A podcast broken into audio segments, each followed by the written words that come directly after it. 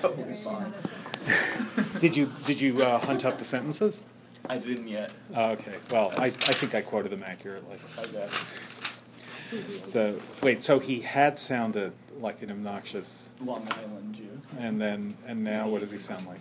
I mean, he sounded like an idiot. Uh, some, that kind of smooth talking voice. Well, that was the worst smooth talking I've ever seen. What he did on the Pretentious. Colbert Report. That was ridiculous. I mean, it was just. Um, Kenny Goldsmith. The Yes. did you see him? Yeah. Wasn't he ridiculous? A little bit, yeah. Yeah. Do you know him? Um, Indirectly. indirectly. Oh, okay. don't actually. Um, Zach's uncle gave him the idea of doing what then made him famous. And in one of the things that made him famous, he um, talks about uh, he does a transcript of um, of everything that he said for a week. He transcribed. Um, he recorded everything he said for a week and then transcribed it. And one of the things he said was um, Zach's uncle's name Nick and his aunt is named Elizabeth, and he said, "Yeah, it's really too bad about Nick and Elizabeth. It's funny how you stop being friends with people, isn't it?" So that's right in this book called Soliloquy. Um, so. Um, yeah, so you know, it's it's great. You get Yeah. they you get to be the nephew of someone mentioned in Kenny Goldsmith.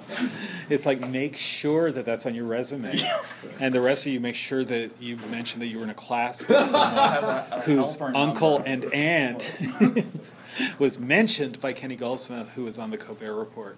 Um, within three months of when Anita Hill was on Jon Stewart, Right, so yeah. it's just like wow. That was like a month and a half ago. Very recent. Kenny, oh, now we can start. Good. Okay, Uh, sorry. That's it's fine. Um, no, Kenny Goldsmith, that was longer than that. It was over the summer. No, no, no, I was talking about, uh. Anita Hill. It was like Oh, oh, yeah, a couple of weeks ago. yeah. Um, uh, all right. Um, come hell or high water, I will um, have your papers on Tuesday, or I will swear that I will have them some other day. I can. I, I will guarantee one of those things. Um, come hell or high water. Okay. So um, Marvell, what are we thinking of him? Marvelous. Marvellous. Marvel. Yes. I like the ambiguity. Sorry. I like the ambiguity. I like it. The ambiguity. Yeah. Um, uh, in what? To His Coy Mistress. Just- yeah, I Something like that. He's kind of like done it a little bit. Yeah. Um, so Marvell is uh, he was one of T.S. Eliot's favorite poets, um, and Eliot, you know, had he had good positive tastes. Um, if Eliot liked someone, um, that was good. They were likely to be good. If Eliot disliked something um, strongly, it was actually likely to be incredibly great. um, the two great examples of Eliot's strong dislikes of the incredibly great being um, Hamlet by William Shakespeare. Um, Heard and sorry, Heard yeah, heard of it. Uh, I thought you said Herbert. Yeah, heard of it. And um, Paradise Lost by John Milton. Um, but one one of the things that um, Eliot did was to compare um, Milton to Marvell, um, which is an absolutely reasonable comparison since Marvell saved Milton's life. Um, and uh, they were um, Milton is half a generation older than Marvell. He's 13 years older than Marvell, so it's like me and you guys. And um, the that look, I don't know. um, and the um, uh, when Paradise Lost came out, um, as books at the time did, um, there were commendatory verses by other poets. Um, so, so now we have blurbs from USA Today, like couldn't put it down, total page turner, just wonderful. Um, back then, you would get things like Milton writing about Shakespeare, what needs my Shakespeare for his honored bones, the labor of an age in pilot stones, or starry pointed pyramid. So, same thing, slightly more eloquent. Um, slightly more important people blurbing. And what they did was they blurbed with commendatory verses. Um, so Marvell wrote one of the commendatory verses for Paradise Lost. Um, and in the verse that he writes for Paradise Lost, he talks about his anxiety that Milton should try to do what he's trying to do in Paradise Lost, and his astonishment that Milton pulled it off because he thought there was no way it could be done. Um, so Marvell, there's a new biography of Marvell which I haven't read, um, but um, Marvell is something. His life is something of a mystery, um, and it's partly something of a mystery because he managed to um, be in reasonably good um, uh, relationships between um, or with um, the two major um, factions in the Civil War. Um, who basically wanted to ex- each faction wanted to execute its enemies, but Marvell managed to be on good terms with both. Um, so he was during the English Civil War, which we haven't really talked much about, um, but we'll need to, um, especially when we get to Milton after we're done with Marvell. Um, what um, we've talked about it a little bit. The Puritans, um, often called the Puritans, the revolutionaries, um, basically thought uh, correctly that um, the court of Charles I was a cess of corruption, a cesspit of corruption and of greed and of um, self self um, dealing, and um, they also thought that the um, uh, true uh, religion that England was supposed to be uh, representing, that is um, Protestantism, that England was turning into um, the very church that Protestantism was protesting against. That is, that the head of the English church, the Archbishop, Archbishop Laud, um, was like an English version of the Church of Rome. Um, it was all about um, wealth and glory and um, um, comfort and not about religion. And the Puritan Revolution was um, very much um, the revolution of, um, religiously, it was the revolution of radical um, Protestants against um, an established church, the Anglican Church. Um, it was also politics makes bedfellows, whether strange or not.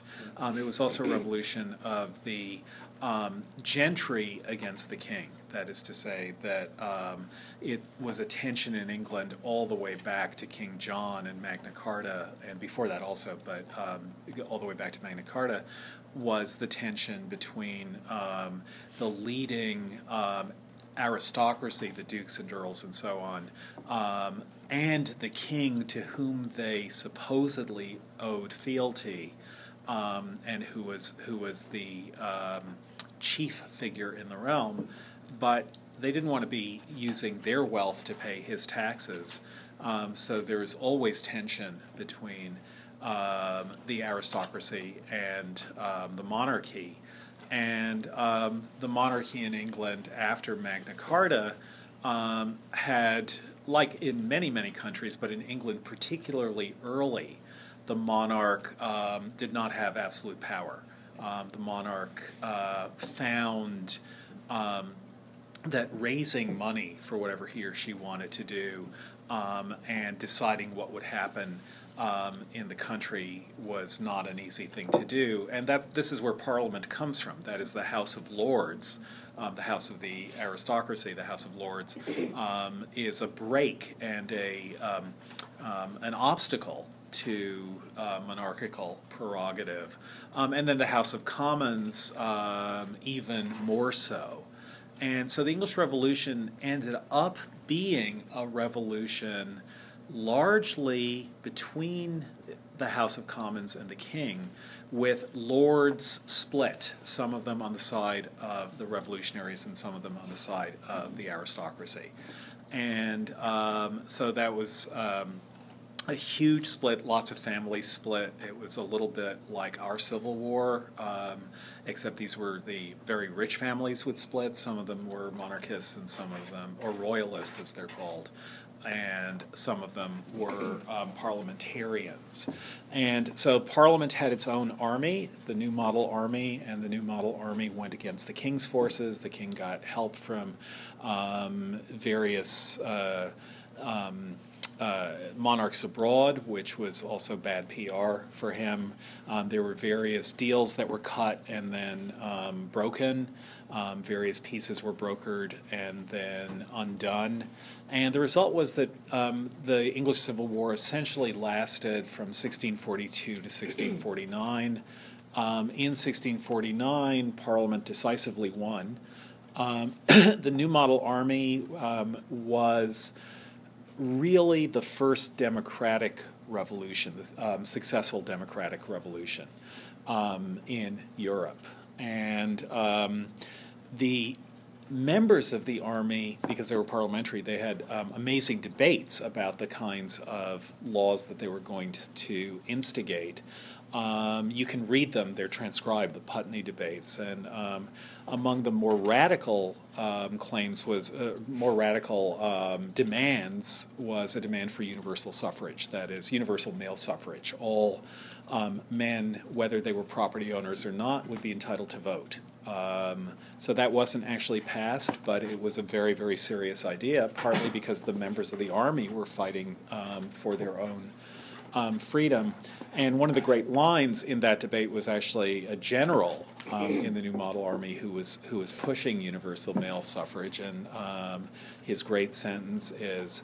Um, for the poorest, he in England has his life to lead just as much as the richest he. And um, so the idea was, yeah, it's your life. You, um, one life, one vote. It's not um, the fact that the, the argument against that was only property owners. Thank goodness these arguments are gone. Um, the argument against that was only property owners, only the makers should really have to vote because they were really invested in the country, whereas the takers were just parasites. Um, and um, in fact, the guy who, uh, Perkins, um, who wrote in the Wall Street Journal about um, two months ago about how he felt like he was a Jew being persecuted by the Nazis because he was a billionaire um, who was sometimes castigated in the press. Um, thought that actually it should be one dollar one vote um, in this country that that would be much fairer because the people who were most invested in the country would have the most votes and that's as it should be. So it'd be like stocks like one share one vote if you're if you're a stockholder. So the same with our country. Um, but what uh, this general um, Sickles was saying is no it's basically um, as Neil Gaiman says, you have your one life. Yeah. And all right, good. I knew I could count on you. Uh, do you know the the actual line? Um, that's not No, that's not the line. No, not. Is that from American? No, no, it's it, Oh. it's from um, the Sandman. Morpheus' sister Death Right, says, "You get a life. Yeah, I don't You get what anyone gets. You get a life." Um, so you should read it. It's very literary. Um, so um, Milton was on the side of the revolutionaries, uh, very much on the side of the revolutionaries. Um, his great work Areopagitica was um, a radical um, demand in the early 1640s for freedom of the press, and it is the source of our First Amendment. That is, Milton was. That was really the first major document for allowing freedom of the press and freedom of speech. Um, it's a major, major document in political history. Um, and at the time, if you wanted to publish something, people would publish stuff anonymously. Um, and but if they were caught, they could be imprisoned. Um, but if you wanted to publish something legally, it had to be licensed by the government. The government um, had to approve it, which meant there were things that the government wasn't really likely to approve, like um, the king is a monster and a tyrant, and um, and uh, the current political situation is untenable. The king tended not to approve um, those kinds of pamphlets. did actually write that against the monarchy. Yes. Oh, yeah. Yeah. Um, and um, yeah, and he he wrote a passionate um, defense of Charles's beheading. So, oops, spoiler.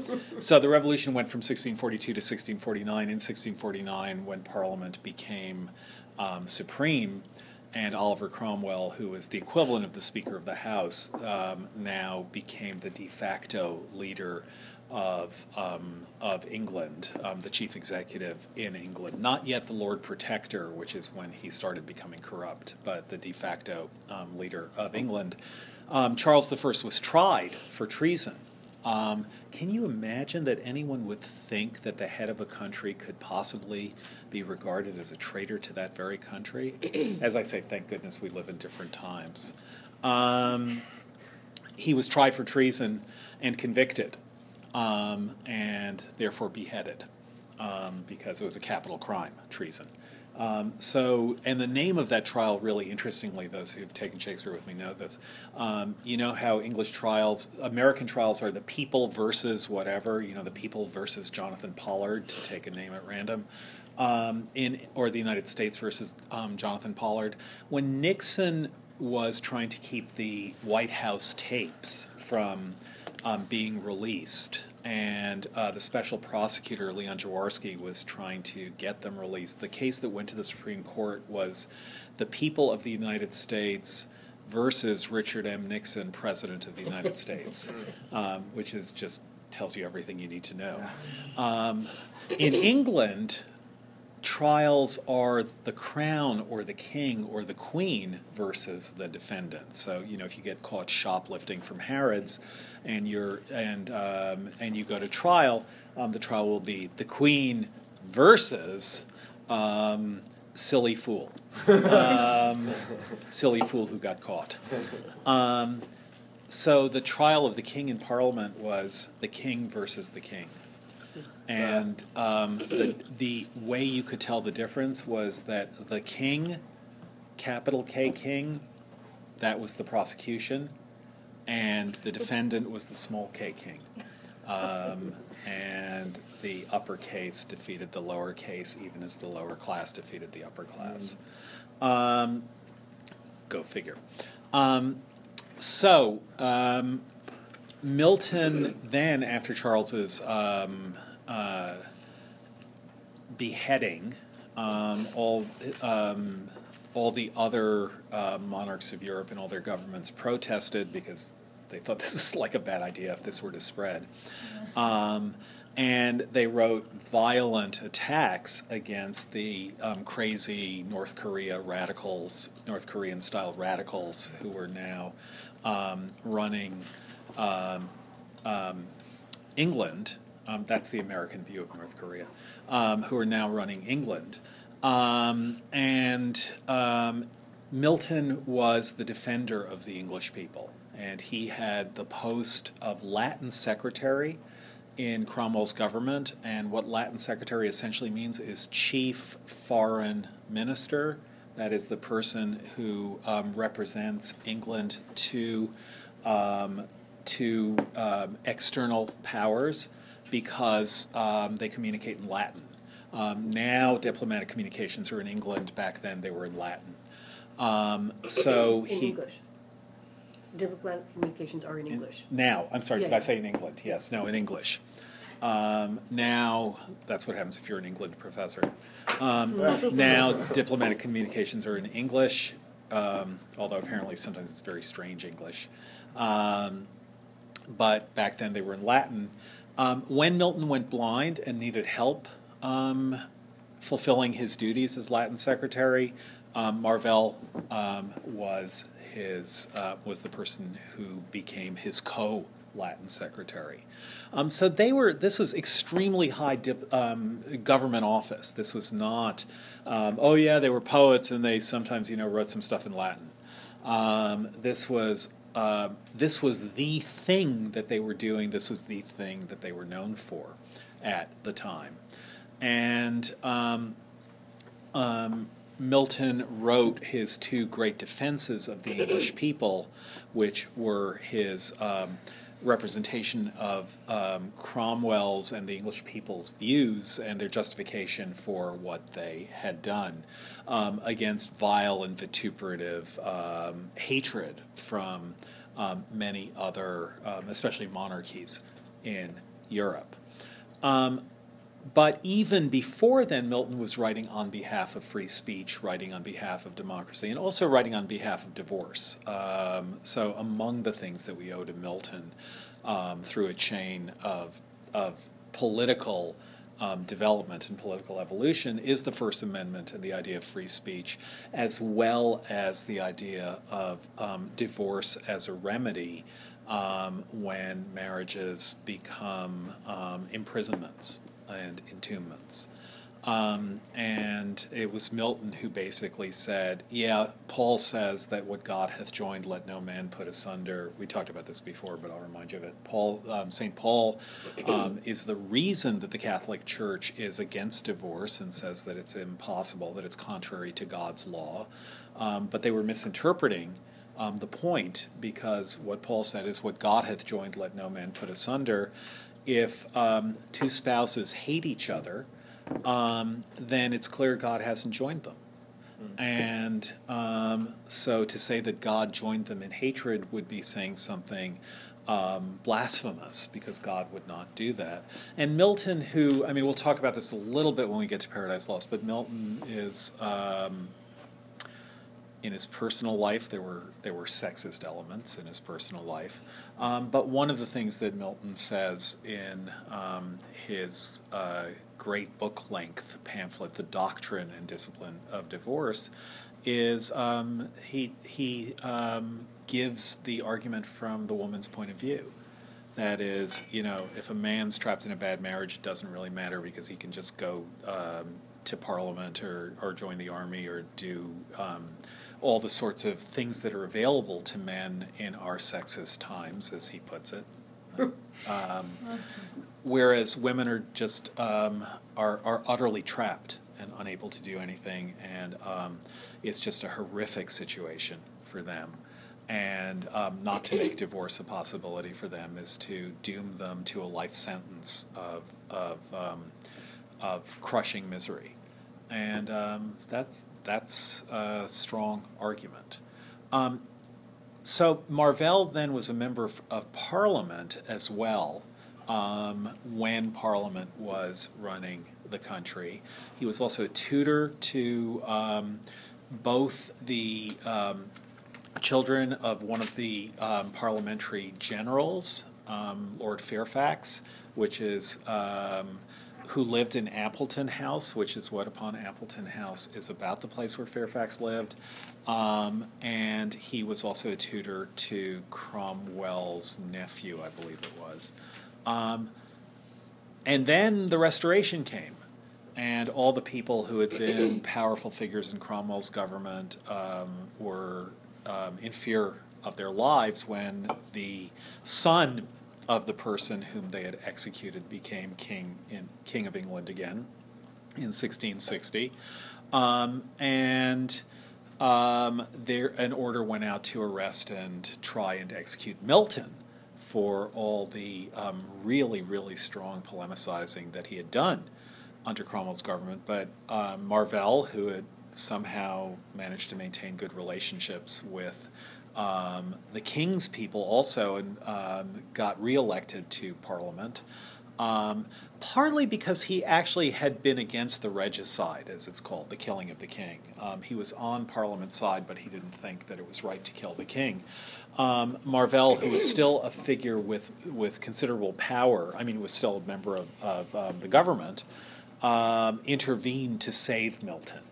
And so Milton was powerless. He was no longer he no longer had any political power or political influence, although he did still write some political work.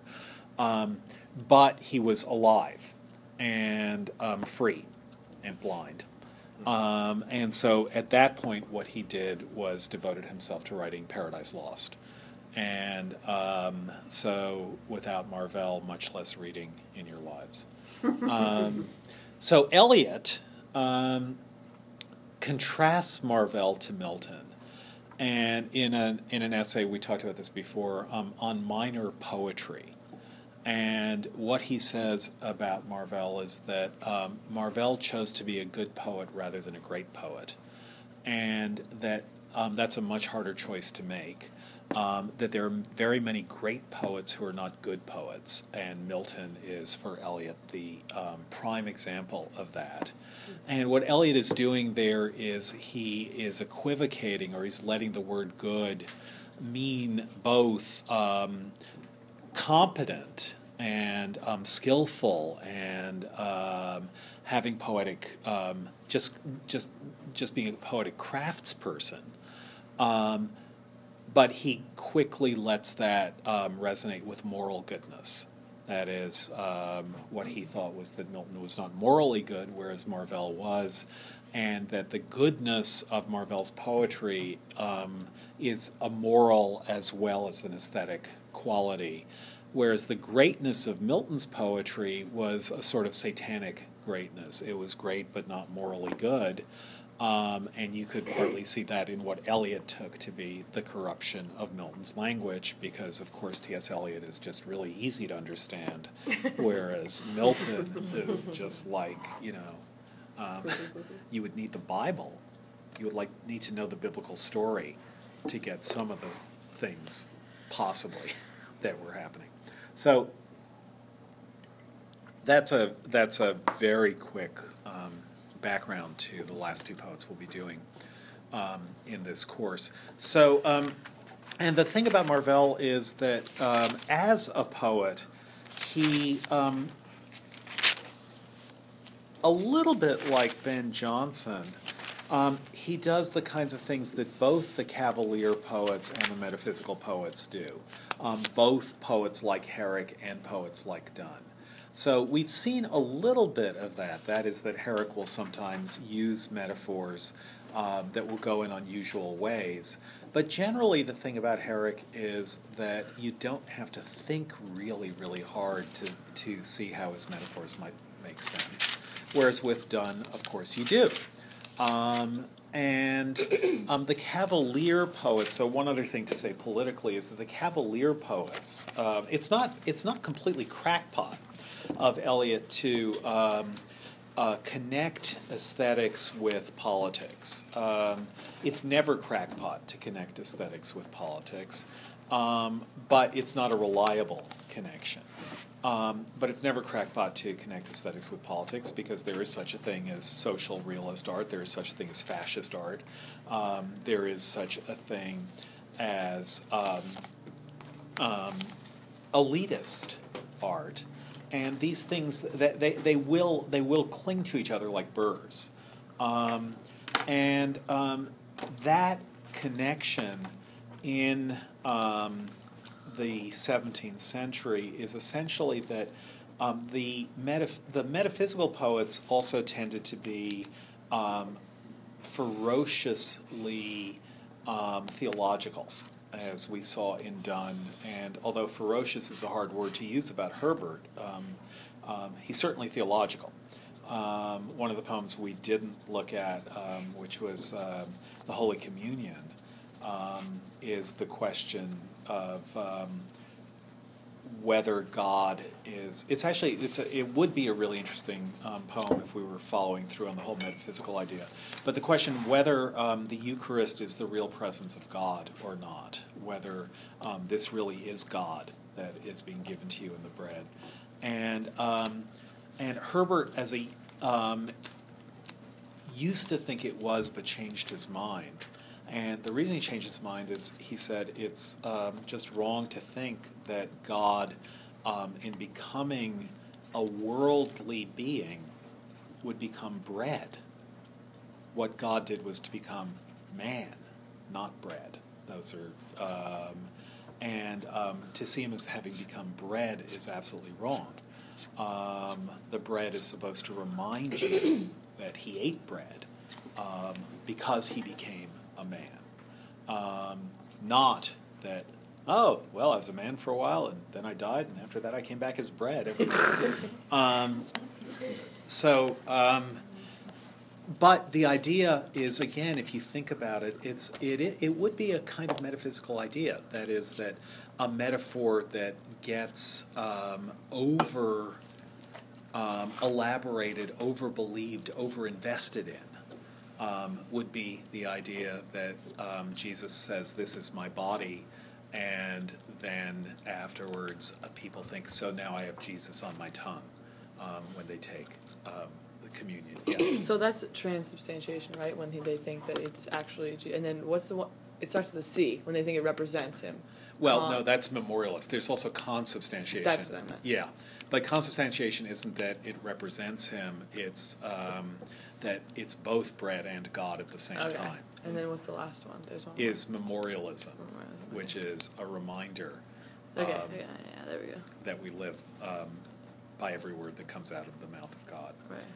Um, so, um, but you can see how that how um, that way of thinking is a metaphysical way of thinking, um, and um, so metaphysical casts of thought tended to go with uh, religious poetry.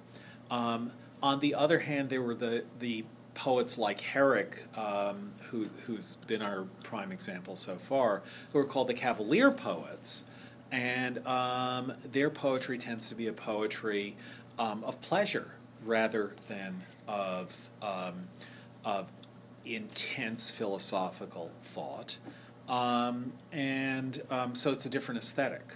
And we've talked about this before in this in this class is the difference between um, ease and difficulty as aesthetic values within poetry. Um, and um, the Cavaliers were sometimes called the Sons of Ben, um, partly based on Jonson's own poem about whether you belong to the tribe of Ben or not. Um, they were they were um, frequently called the Sons of Ben. Um, but Cavalier also meant the reason they're called the Cavalier poets is that the Cavaliers in the English Revolution were the Royalists. They were called the Cavaliers. Um, and um, if you're cavalier about something, it's you're easy about it. Um, it can be an insulting word, um, but what it generally means is um, you don't take things too seriously, for good or bad. Um, so the Cavalier poets tend to be on the royalist side.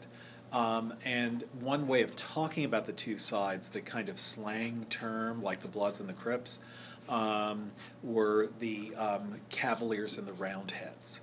Um, the Roundheads were the revolutionaries, the parliamentary forces, the New Model Army. They were called Roundheads because they um, cut their hair very short. Whereas the Cavaliers, you know, they had just long hair and, and um, fancy clothes, and they were on the aristocratic side.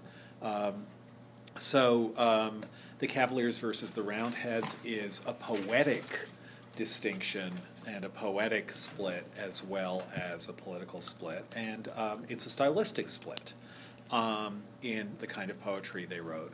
Um, now, Marvell writes the kind of poetry that the Cavalier poets wrote, although he will sometimes um, write uh, strangely and strongly metaphysical poetry um, like The Unfortunate Lover, which I believe is not in here, unfortunately. Unfortunately. Um, but I may bring it in. That's not. I'll bring it in on um, Tuesday. Um, but let's start with the garden. Um, or do you want to start with his coy mistress? No, the garden, Garden. Garden, The garden. Okay, so we're going to start start with the garden, but first, let's look at to his coy mistress. No. Um, okay, so let's look at his to his coy mistress, but before we do that, let's look at the garden. you knew I had to do that, right? Um, which has some. I mean, they both have a lot of his famous lines, but um, the garden is a really, really beautiful um, poem. And the thing about Marvell is um, he writes these really, really um, just amazing, um, amazingly evocative poems. And um, so one thing to um, one one critical idea to um, frame this with that we've talked about already a little bit is the idea of pastoral. Um, and the idea of pastoral, there's a great book by the greatest 20th century literary critic in English, William Empson, called Some Versions of Pastoral.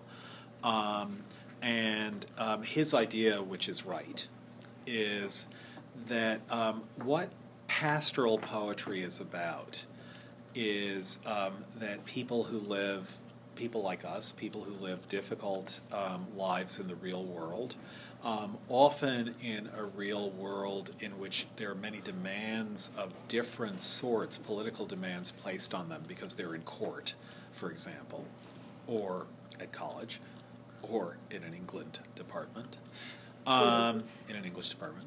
Um, long for something simpler. So in the U.S., this is like the vogue for communes in the 70s. Um, if only I could radically simplify my life, get up at dawn, um, do the chores, and then just you know walk um, through the forests and and um, um, breathe the fresh air and just live a life uh, that's radically simplified from the life that I live now. If only I could get off the grid. Um, so that's an old impulse, the fantasy of leading a simple life, um, a pure life, a life um, in which things are direct. And um, one idea is that if you were to live such a life, um, you could actually do with your thought what you wanted to do. You could devote it to creative things. Um, the creative things you would devote it to would be poetry.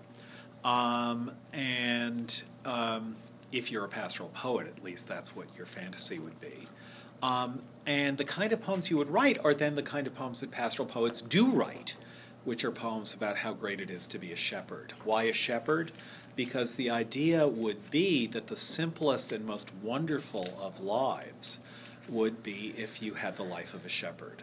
Um, so you would get up early in the morning and you would take your sheep out into the fields, and all you would have to do is watch them grazing. Um, and um, they would all be nice and white and clean because they're sheep, and we think of sheep as nice and white and clean, even though they're not. Um, but if you're in court, that's what you will think. Um, and they would graze all day, and you would take your lunch. And um, what would you do with your time? Well, you'd cut a reed, and you would play music on the reed and come up with poetry. And you'd also meet the other shepherds.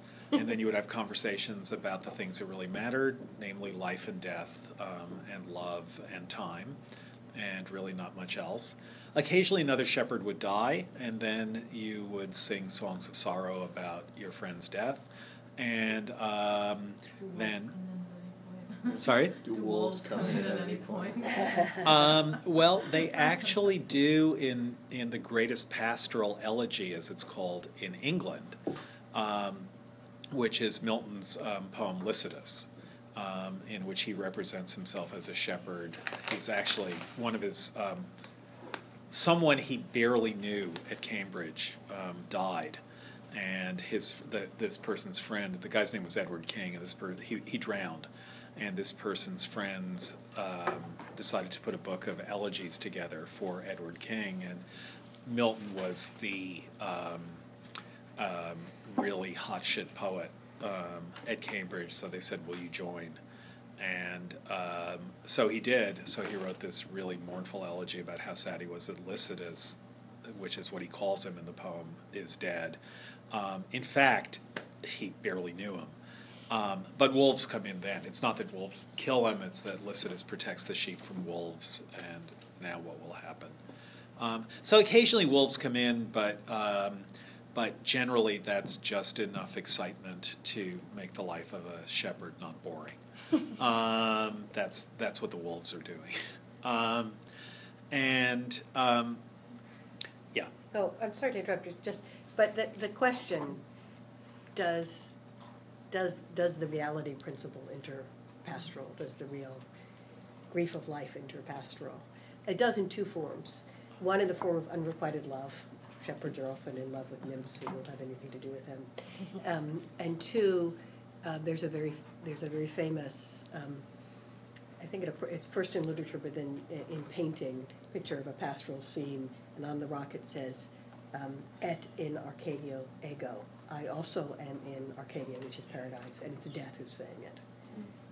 Um, so there, there is the idea in, in pastoral of the, the, the, the real um, nature of life, the reality of death, being sort of on, on the margins all the time, just waiting to pounce. And and the idea is it not only not only is there that idea, but it's it's necessary to pastoral to remind you why you want the pastoral life. That is, it's the thing that endangers it. Um, the thing that endangers all of us is the thing that makes pastoral so appealing. Um, and that's why pastoral elegy is um, so attractive as a form of elegy. Um, as I say, Lycidas is the greatest pastoral elegy in England, but um, Virgil wrote pastoral elegies, and um, they go back to um, Greek antiquity to Bion's elegy for Moschus, who was they were both pastoral poets. And then Matthew Arnold writes some as good as Matthew Arnold can be pastoral elegies, which is you know not bad, um, good product. He gives you good product, um, and um, their versions of pastoral elegies. You know, people still write them. Um, and um, but the idea of pastoral is that it's a radically simplified life where the simplification um, requires some memory or some reference to what it is that you're escaping, the corruption that you're escaping. Um, and what Empson does in his book, some versions of pastoral, is he looks at things that no one had ever identified as pastoral before, because people thought pastoral is when you have sheep in a poem, um, or shepherds, and preferably both sheep and shepherds. Um, and um, says, no, you know what? Alice in Wonderland is a pastoral. Um, and the Beggar's Opera is a pastoral, and things that no one had before thought to identify as a pastoral, he does. He says they have the same structure, um, and uh, it's it's a quite brilliant then um, analysis of what it is that we long for, for from a certain kind of literature and a certain kind of poetry. Um, the greatest pastoral play in English is As You Like It. Um, that is, and, and that's explicitly and specifically pastoral. Shakespeare um, basically um, has the court of Duke Senior going to the woods and saying, "This is so much better than being in the city." Um, sweet are the uses of adversity, um, in his very famous line, and that's pastoral in a nutshell. Sweet are the uses of adversity. Um, we're living a hard but but honest life, and that's great and life in court, on the contrary, is terrible. Um, and here in our hard and honest life, what we do is we talk about we talk about things that are real, including um, loss of love and death.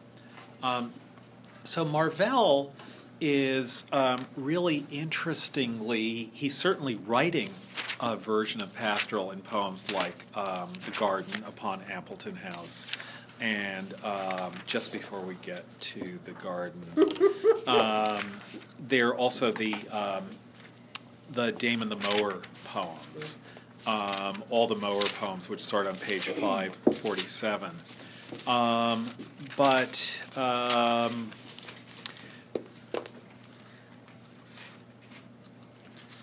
look at um, You can also read um, like uh, young love, then within that framework of the pastoral. say more. In terms of, I I'm find Marvell really interesting, but borderline in a creepy way when it comes to um, how he writes about like sexual desire. I mean, you know, the nymphs and the virgins are, you know, throughout his poems, but this sense of um, what you said that you know the thing that endangers pastoral life is why we escape into it. You can take out pastoral and say the thing that endangers childhood or Yeah. innocent sexuality is why we escape into Right. it, and that's what we see. Yeah, You know, over and over again. and over, yeah. And that's the the subtitle of Empson's article on Alice in Wonderland is "The Child as Swain." That is that the child is the shepherd for Empson. So yeah, it's very much an escape into childhood. It's what you get in um, some of Blake's early poems as well. Um, but take a look at Damon the Mower, just as one mower poem. This is page five forty eight. Um, so the idea is that what Damon is is he's not even a shepherd. Um, what Damon does, what his job is, is he um, mows the grass and the weeds that are growing in the garden, and just um, his job is just to cut them down with his scythe and make pleasant walkways. And um, it's a hard job that he does all of a summer's day, every day, but um, um, but it's a pure job. Um, so, and what he sings about as he mows are Juliana, um, the woman he loves. So, hark how the mower Damon sung with love of Juliana stun, while everything did seem to paint the scene more fit for his complaint. So um, he's singing about Juliana, and now I'm going to describe the scene because everything in the scene on this on this summer day as he's mowing seems right for um, the complaint that he's making. Like her fair eyes, the day was fair, but scorching, like his amorous care. So um, notice these are like metaphysical similes. Um, or a little bit like Strindberg and helium. Do you Huh. guys know? But Okay, I only know that because you talked about it. yeah, okay. You never watched it? Of course. I Okay, good. all. Yeah. Have you other people? Strindberg and helium. So, do people know who August Strindberg is? The playwright? Miss Julie a dream play? The father. Yeah. So Strindberg, uh, Norwegian playwright um, of the early 20th century, who was extremely grim, wrote very, very grim plays. They were really, how should I put it, grim. And so comedy, or, or there, there were some YouTubes a few years ago called Strindberg and Helium, which was Strindberg just being very grim about things. But he had a little balloon friend named Helium who would sometimes cheer him up and sometimes agree with him, but spoke with a very high helium voice. So um, Strindberg would say, Do you see that black cloud, Helium? And Helium would say, Cloud! and Strindberg would say, It is heavy, as is my heart, and black, as is my soul. And Helium would say, Soul! um, and uh, so Strindberg is, is really, really serious melancholic, uh, like the real Strindberg. And Helium is like what you would want a balloon to be.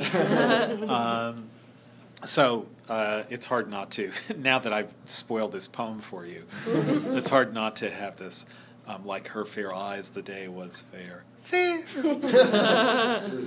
but scorching, scorching, like his amorous care.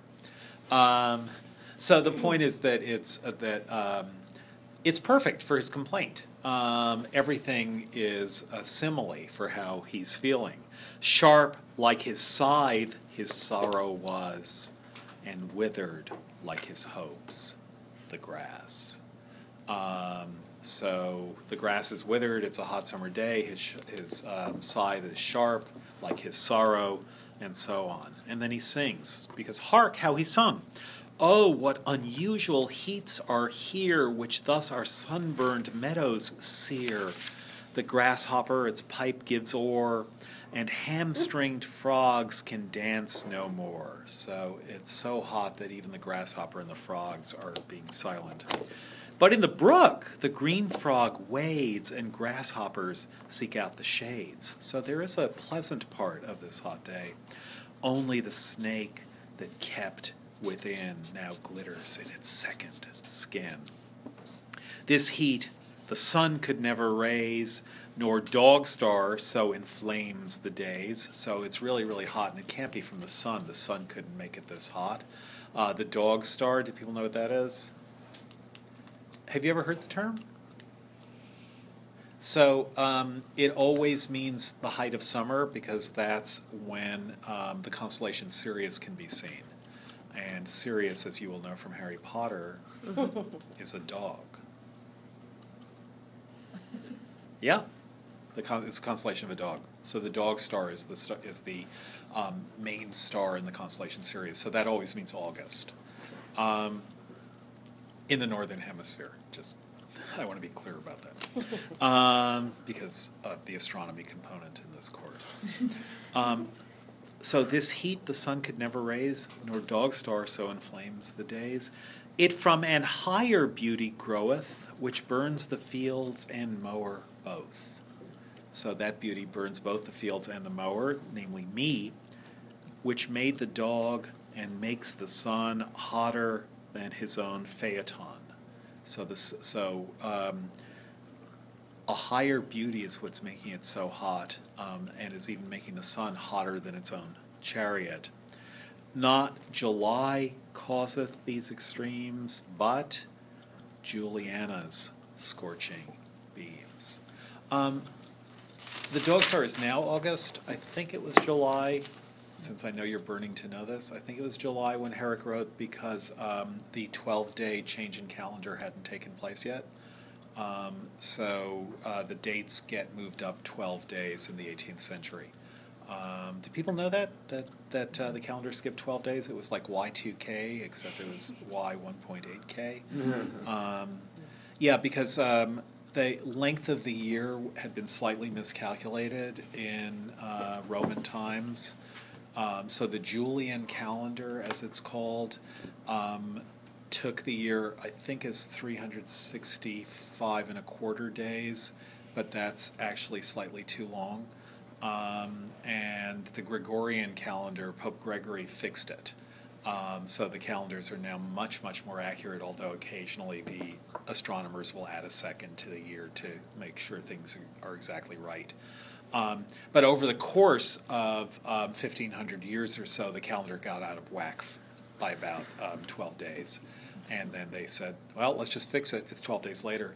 And a lot of people were pissed off about me missing their birthdays. There were riots, I think. Yeah. People felt like they were actually They thought they- losing twelve days. Yeah, they thought they were 12 days older um, that because it was the Pope doing it. So, you know, like, what happened to the 12 days of my life? Yeah. You know, I I don't want to die 12 days, you know, I don't want to die 12 days earlier than, than I thought I would. Um, so it's, well, people still complain about Eastern, about daylight savings Sure, time I in the think same it's way. intuitive. I mean, I think it's, or, you know, it's natural. Yeah, yeah, It's natural to feel that you're actually losing the time. yeah. So do you guys feel that way about like Brandeis Mondays? I bet you do. I'm Oh, content no, with not those. again. You're content with those? Yeah. Okay, good. Well, so this is more like a um, Brandeis uh, century. Um, I like a Brandeis Saturday. Yeah. Saturday became a Brandeis Monday. is that true? No, no. it's That would be just tough. I Oh, it would be I like would it. not attend. if- Yes, you would be. Yeah, you would be unhappy about that. That would Yeah. also cause riots. Yeah, right. Yes, it would. Especially here. Um, yeah. So, um, so not July causeth these extremes, but Julianas. See, see what he did there? Scorching beams. Tell me where I may pass the fires of the hot days or hot desires. So the days are hot, his desires are hot. To what cool cave shall I descend, or to what gelid fountain bend? Alas, I look for ease in vain when remedies themselves complain.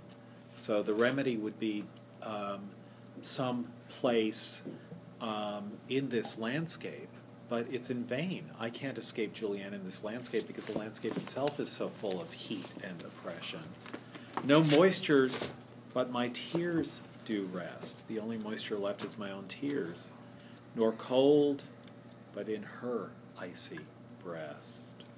And then he addresses her How long wilt thou, fair shepherdess, esteem me and my presence less? Um, a famous, strange comparative, less than what? Um, we don't know. But it makes perfect sense. Um, and yet, it would be hard to paraphrase exactly right because there's no comparative to the less. Something poets sometimes do. Um, will use comparatives without finishing them, and um, that just gives you the general atmosphere, you could say, of the comparative. How long wilt thou, fair shepherdess, esteem me and my presence less? To thee the harmless snake I bring, disarm it of its teeth and sting. To thee chameleons changing hue and oak leaves tipped with honeydew. So look at all these gifts I give you. Yet thou, ungrateful, hast not sought nor what they are, nor who them brought. So I bring them to your cottage, I leave them outside for you, all these wonderful little things. Um, but you don't care.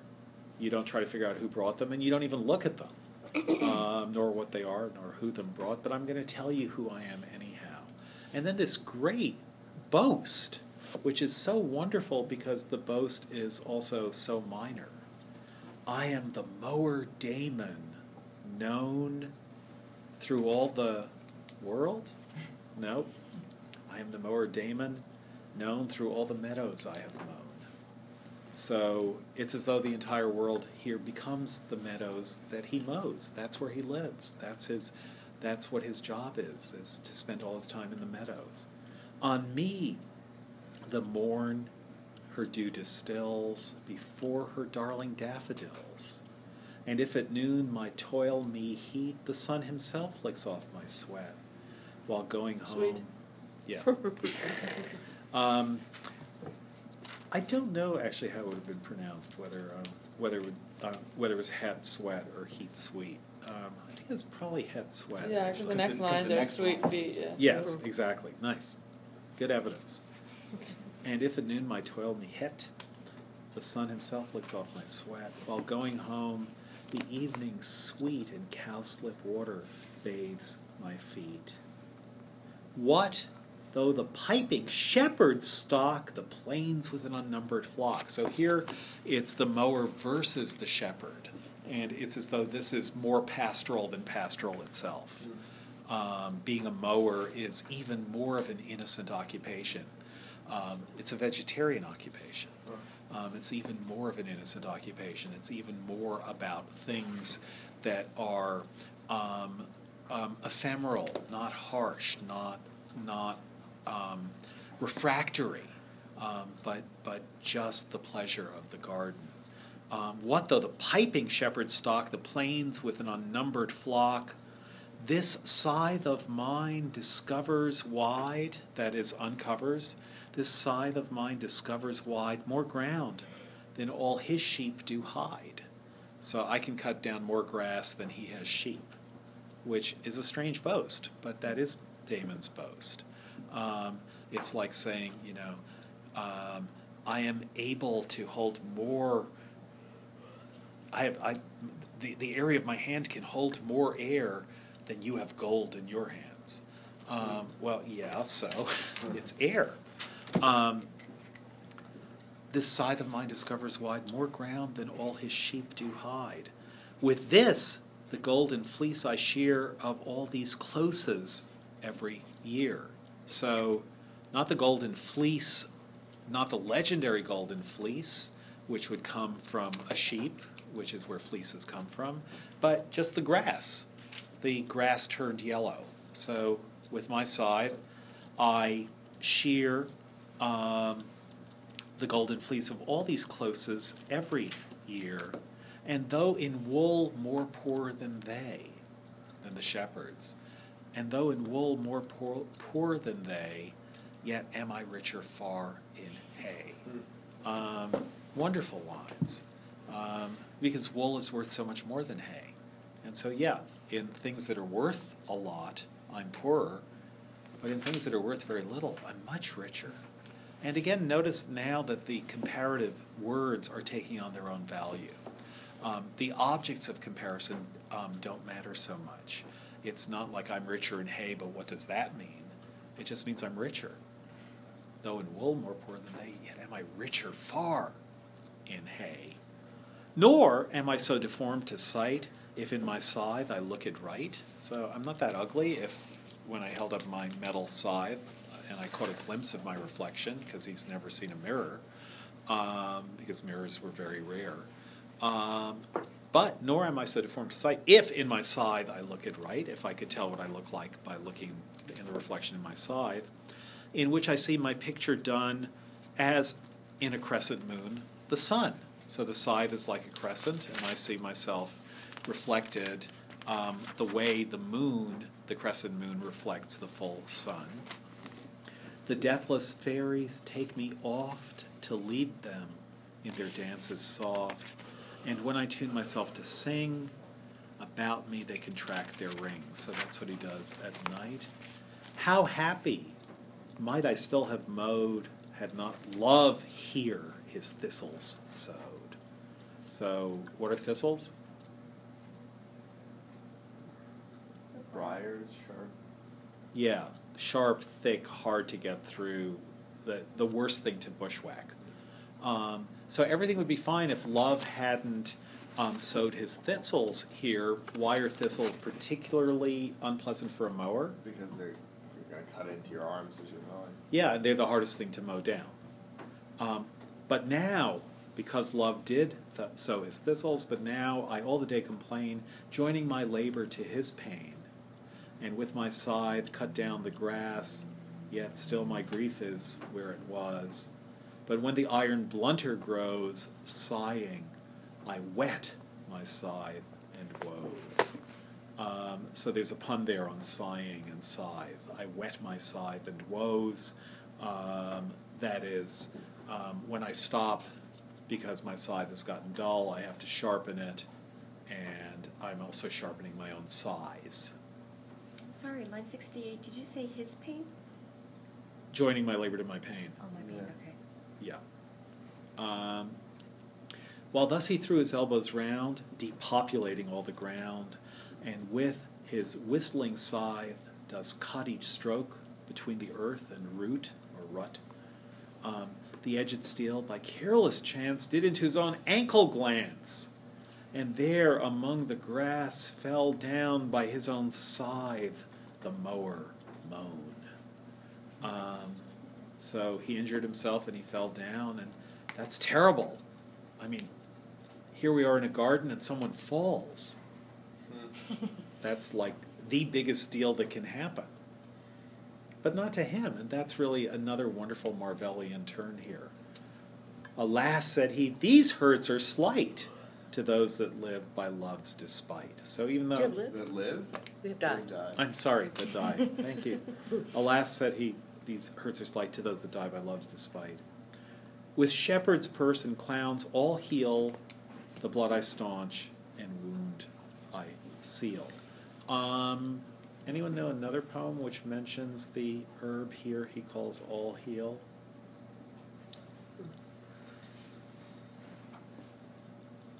Light heal all? Yeah. In Robert Frost's poem Design, um, he talks about um, coming across um, a white spider which has um, spun its web upon a white heal all. So he's talking about the same flower. Um, so alas, said he, these hurts are slight to those that die by love's despite. With shepherd's purse and clowns all heal. The blood I staunch and wound I seal. Only for him no cure is found, whom Juliana's eyes do wound. 'Tis death alone that this must do, for death thou art a mower too. so when I die, I'll stop loving her. Um, and um, but the idea, I mean, what's so attractive about that poem um, is, I think, is really captured in the and though in wool more poor than they, yet am I richer far in hay. That is that um, that's what that's what the impulse towards pastoral is. Um, you give up the considerable wealth of the um, um, busy world that you belong to, which here would be like wool, um, for the greater but le- the greater wealth of something that's not worth anything at all, um, the hay, um, and yet that is supposed to be richer than the um, wealth of the wool. And um, so I, th- I think it's really beautifully done and done through those com- um, comparatives. So now let's look at the garden.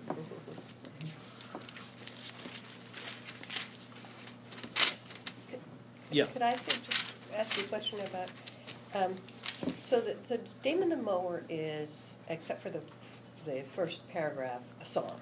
Yeah. That is, it, it, um, Damon, uh, it, what, what, what, what, the poem is mostly made up of his song.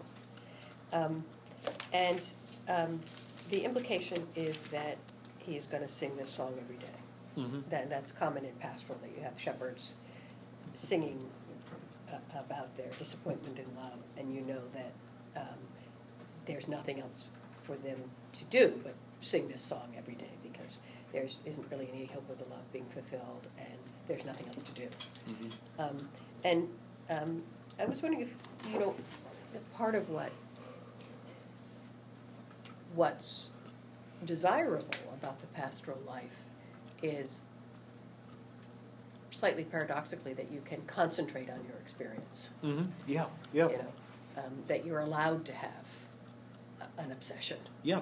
which, if you're being dissipated in a social life of the court, and if you've got time confetti this is a term I recently learned, I really like this, time confetti. It's when your day is broken up into lots of little different tasks, um, and you're just sort of being driven crazy by this centrifugal dispersal of your energies. Right, so pastoral is sort of the opposite Yeah. of that. And, and it's interesting to me to think of that as desirable. Yeah. Being able to, to focus, even just if what you're experiencing is pain, being able to actually focus on it. Mhm. Yeah. Yeah, no, no, I think that's right. And um, it's, that's the focus of poetry. That is, yes, you could write a poem now because you can focus on um, the reason you would write a poem, which is, which is, um, to use the word here, a complaint. Um, that is what a poem is, is a complaint. Um, that's why sometimes birds are described as complaining. That is, bird song is sometimes simply described as a complaint. And that's not saying, oh no, that bird is complaining again every day. It's just like, it's always, why am I not making more money? That bird is tweeting. Um, there are plenty of people who tweet that, but not birds. Um, but the idea is that, that it's, um, that's the beauty of the bird song, um, is to hear it as complaint. And um, that's, yeah, that's the beauty of song. Um, so the garden is Marvell speaking in his own voice, um, and um, it's again just it, it's a kind of metaphysical conceit. Um, at least it starts that way, except in a way it's the reverse of a metaphysical conceit, because what he's basically saying is, why treat a garden metaphorically when you can treat it literally? Um, so, how vainly men themselves amaze to win the palm, the oak, or bays. So, what does that mean? Just paraphrase that. How do you how do you amaze yourself vainly? What would amaze mean there? Drive yourself crazy trying to win certain achieve, get these prizes, the. uh, Yeah, yeah. So prizes. Yeah. So it's not, oh man, I amaze myself. So cool. um, it's what how people um, put themselves into a maze of difficulty. So a maze there literally means enter into a maze and become entangled with difficulty. And all pointlessly, how vainly men themselves amaze to win the palm, the oak, or bays. Um, so the idea is, again, I'm sure the footnote tells you, is that um, these are things you would be crowned with symbolically um, for achievement. In um, the palm would be um, military achievement, um, the oak, political achievement. I, I'm not sure that's true in the American Army. There are oak clusters people get as as uh, for for I think it's for for being valiant. Um, you get you might get an oak cluster, but there's also palm leaves, and then bays we already know is um, for poetry.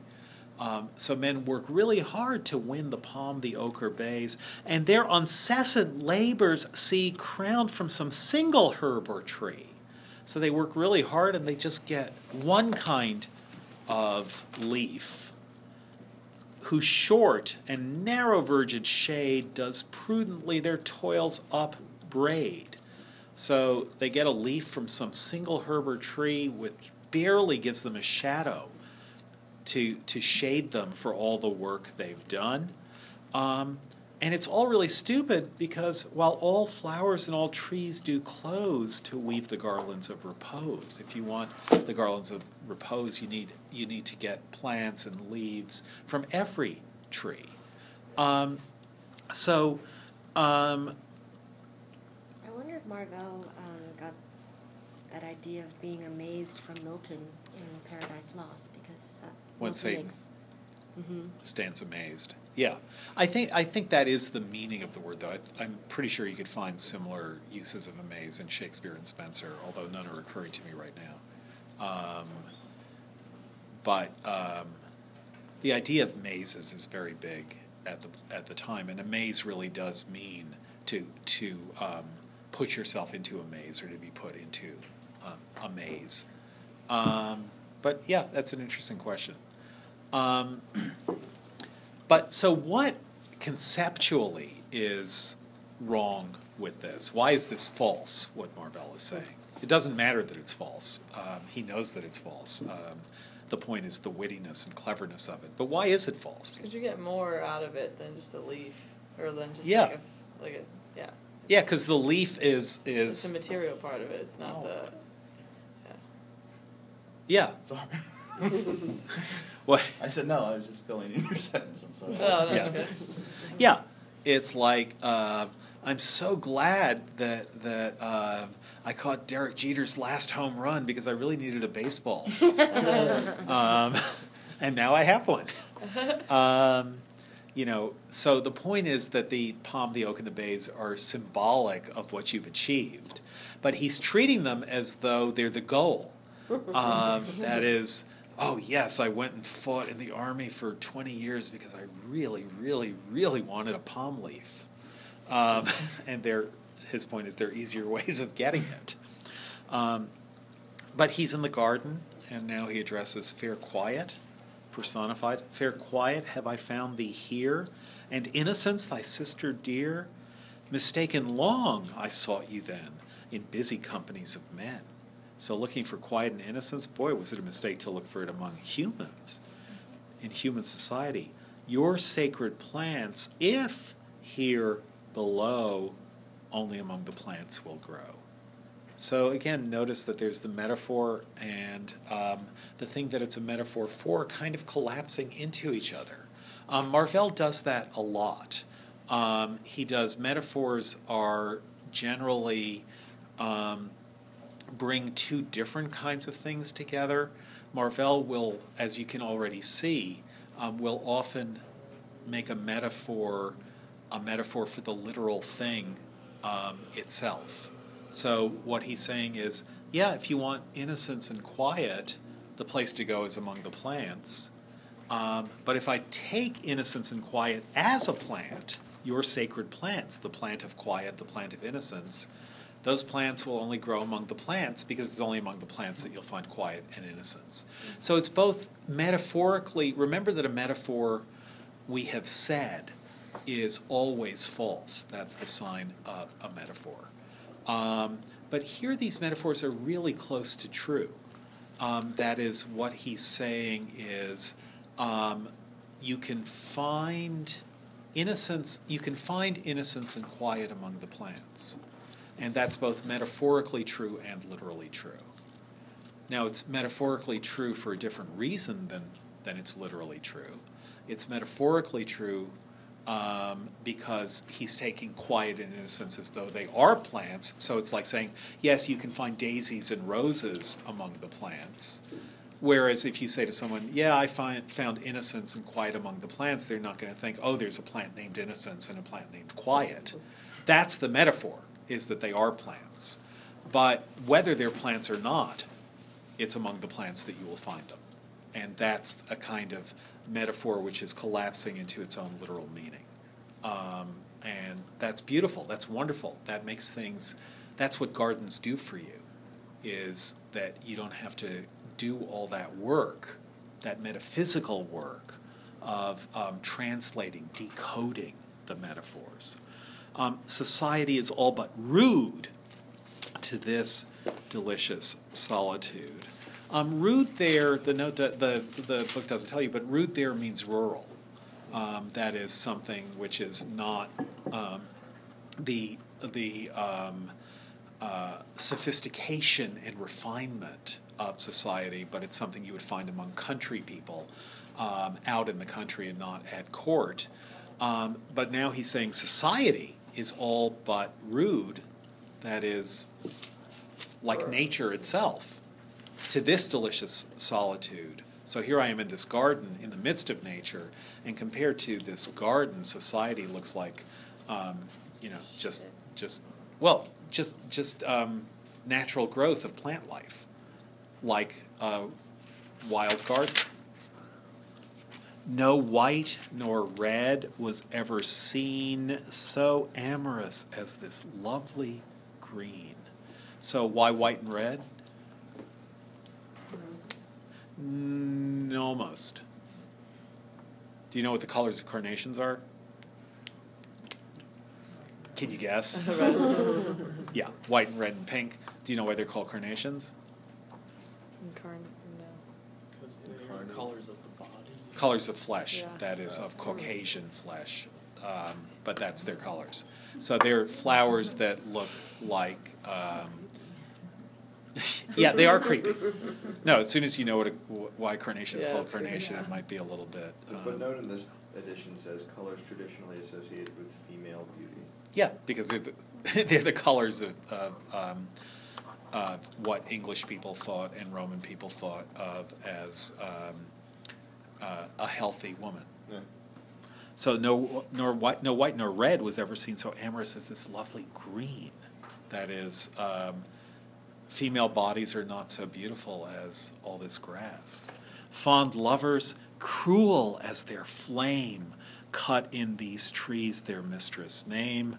So the lovers, if you go around this garden, you can you can see that people have written stuff like um, Damon loves Juliana, um, and he says that's cruel. Little, alas, they know or heed how far these beauties hers exceed. Um, so that the trees are more beautiful than the women whose names they're carving into the trees. Fair trees, wheresoe'er your barks I wound, no names shall but your own be found. So um, the trees are more beautiful than the things they're symbolizing. And if I were to carve a name into a tree, what would it be the name of? The tree. The tree itself.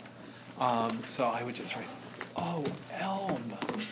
um, and um, again, that's that collapse, you could say, of the metaphorical or of the or of the pointer of the linguistic, po- with, where language always points outside of itself, to something pointing simply to itself.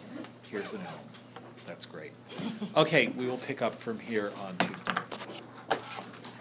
Maybe with a detour through.